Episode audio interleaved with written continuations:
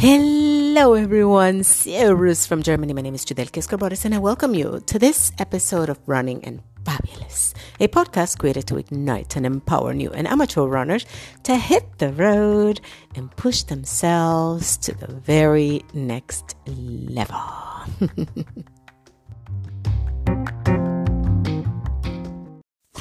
Hello, my fabulous listeners. He did it. He did it. Yeah, lo hicimos. He did it. He did it. and I'm not talking about Dora. I'm talking about Eliud Kipchoge.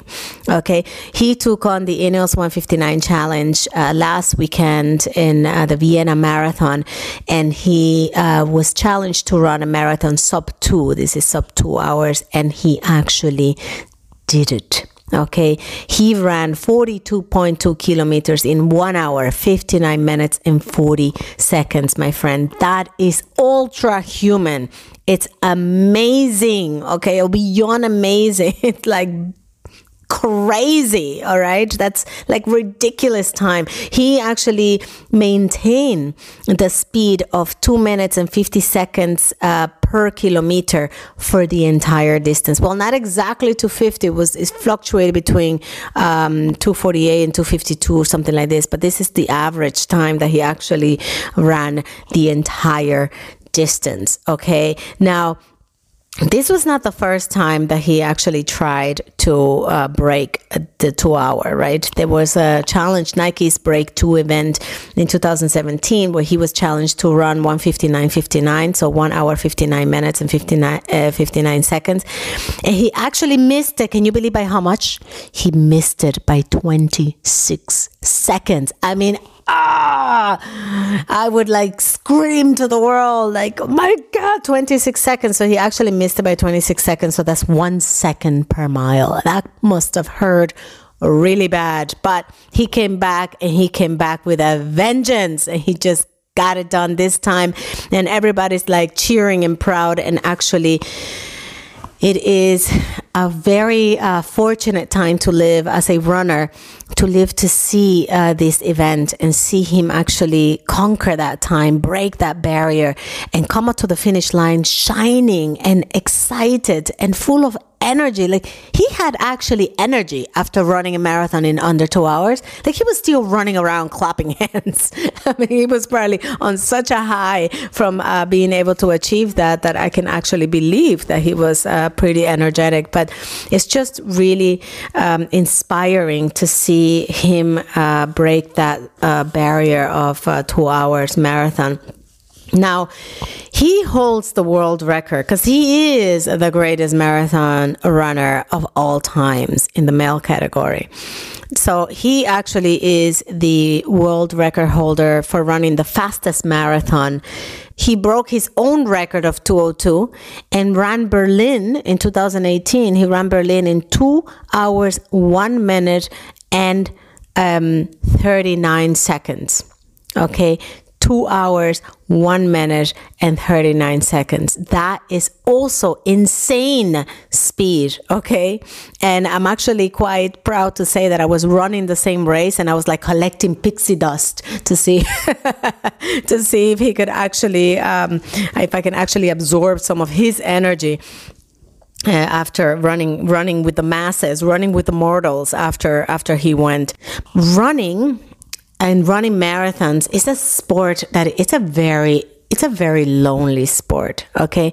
You can start a marathon with 50,000 people and you're still running alone okay? And it's especially when you're at the elite level you're really running on your own because you are competing to beat uh, you know the other guy or to beat your own previous record or you know you're competing. So when you're an elite you're really running on your own and for yourself and for your own uh, winnings. But this time this event was actually orchestrated in a way that there were 35 of the best best runners supporting Eliud to come to the finish line and actually achieve breaking the uh, sub 2 marathon. So there were 35 pacemakers and they were rotating during the entire during the entire event in order to make sure that Eliud actually kept that pace that he needed to keep the entire time, okay, to keep it um,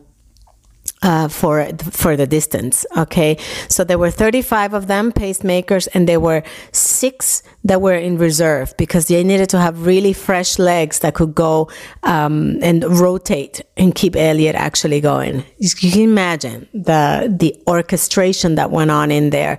There were um, they were actually running in a V formation. So there were two guys at the front. Behind them, uh, there were two other um, two other guys, and in the middle there was the captain, and right behind the captain, then there was Eliud, and behind Eliud, then there were two wingmen. So when I look at this uh, from a you know from above, I would say it looks more like a trophy, right? Which is like a V formation, and then Eliud in the middle and two wingmen would, would be the feet of the trophies. So it was really amazing. They actually did that in order to reduce the um, the aerodynamic drags that would actually slow down. Um, Eliud to to to come into the finish line at the at the time that actually was challenged for. So it was really. Um, really exciting and motivating to see that a sport that is such a lonely sport can actually also be performed in a team sport, you know, like as a team sport. And it was really beautiful to see how all of these runners, for once, like put out their own records and put out their competition and put out everything and just started to run for Eliud. I mean, not just started to run, they actually trained together and run for Eliud. So he actually um, is thankful. He said it after he finished the marathon, thankful for the team and the support that he got from everybody because it was really a team effort. And that is something that is not really seen in marathons. So it was really beautiful, absolutely beautiful to see that event and to be able to live in this time where I could actually experience that. You know, it would have been much nicer to actually hop over to Vienna and see it live, but um, yeah, you can't have everything. I was able to get all the energy from the television. So, and the replays on YouTube. So if you haven't watched it, it's really worth like sitting there and observing all of the um, the techniques and how the the different teams, uh, the supporting teams of Pacemaker actually came in and out. How the captain remained there protecting Eliud from the wind uh, until everybody was in in position. You know, to it's just like it was just beautifully orchestrated. Really a joy, a joy to watch. So hop over to YouTube and, and look for the for the Ineos 159 um, marathon challenge. Now, it's worth mentioning that although he did this, this insane time running this marathon, um, it is not recognized as an open marathon, and therefore, this time of 159 did not make it to be uh, the world record time. He is still the holder of the world record time in 201, but this 159 is just a challenge to say and prove that no human is limited, like he so rightfully said when he was done with the race. So basically, there were three things that were missing in this race in order to make it an official race that could uh, potentially. Um, have the time recorded as a world record. And the first thing that was missing was competitors. Okay. This was a race for Eliud and just Eliud, and he was doing it on his own. The second thing is like the drinks, right? Like the nutrition. Uh, in this case, uh, this was a special event, so there were bikers handing the nutrition to Eliud. So they were handing over his his drink, okay, his carbohydrates that he needed for energy for for the event, and so he was not able. He was able to maintain the pace and not slow down at any point, not even for a second, in order to grab his nutrition. So the other thing that he had were pacemakers, right? So the only people running on the race were him and the pacemakers. So because of that, then this is not qualified to to record the time as a world record. Um, Nevertheless, 201 is an insane time. so I'll be hanging on really tight to see who can actually break that record in the male category. And, uh, but yeah, it's, it was just beautiful to see, you know, like at the end, at the end of it all, he, uh, he was interviewed and he said something that really, uh, really touched my heart. You know, he said that, he wants to inspire people or more people to run because you know when you run the, you make the the world a more beautiful place. And he is so right.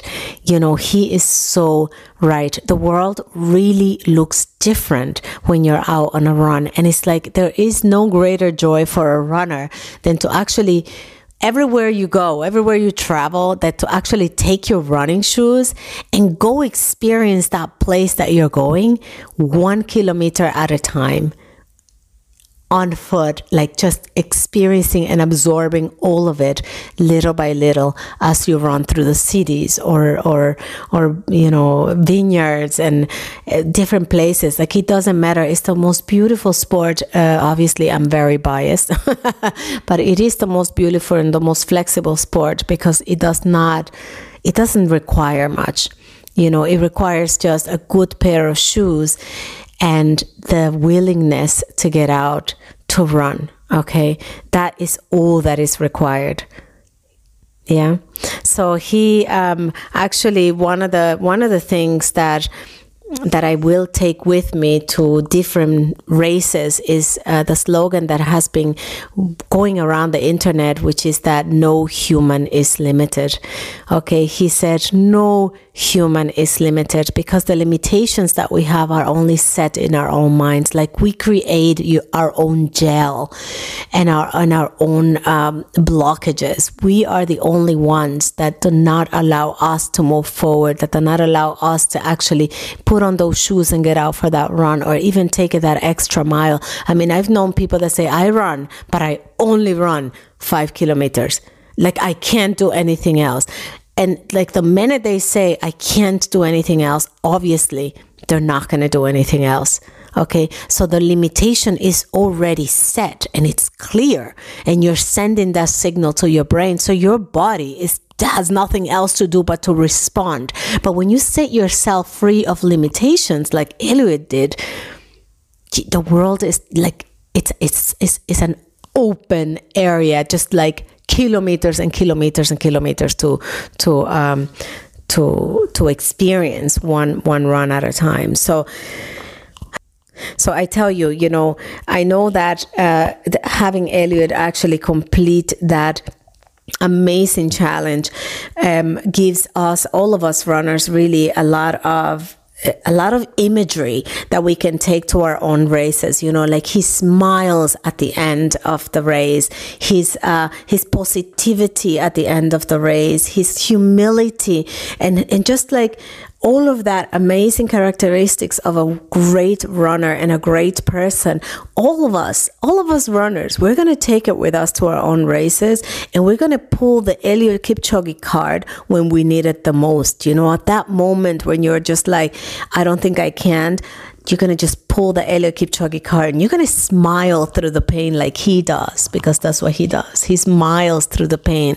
Okay. And you're going to smile through the pain and you're going to say to yourself, no human is limited. And then you're going to push through and make sure you make that goal as well, whatever goal that you set for yourself. So we all runners are very appreciative of Eliud and the, in the, and the uh, role model that he is for all of us. And with that, my fabulous listeners, I thank you so much for sticking around into the end. I appreciate you and your time.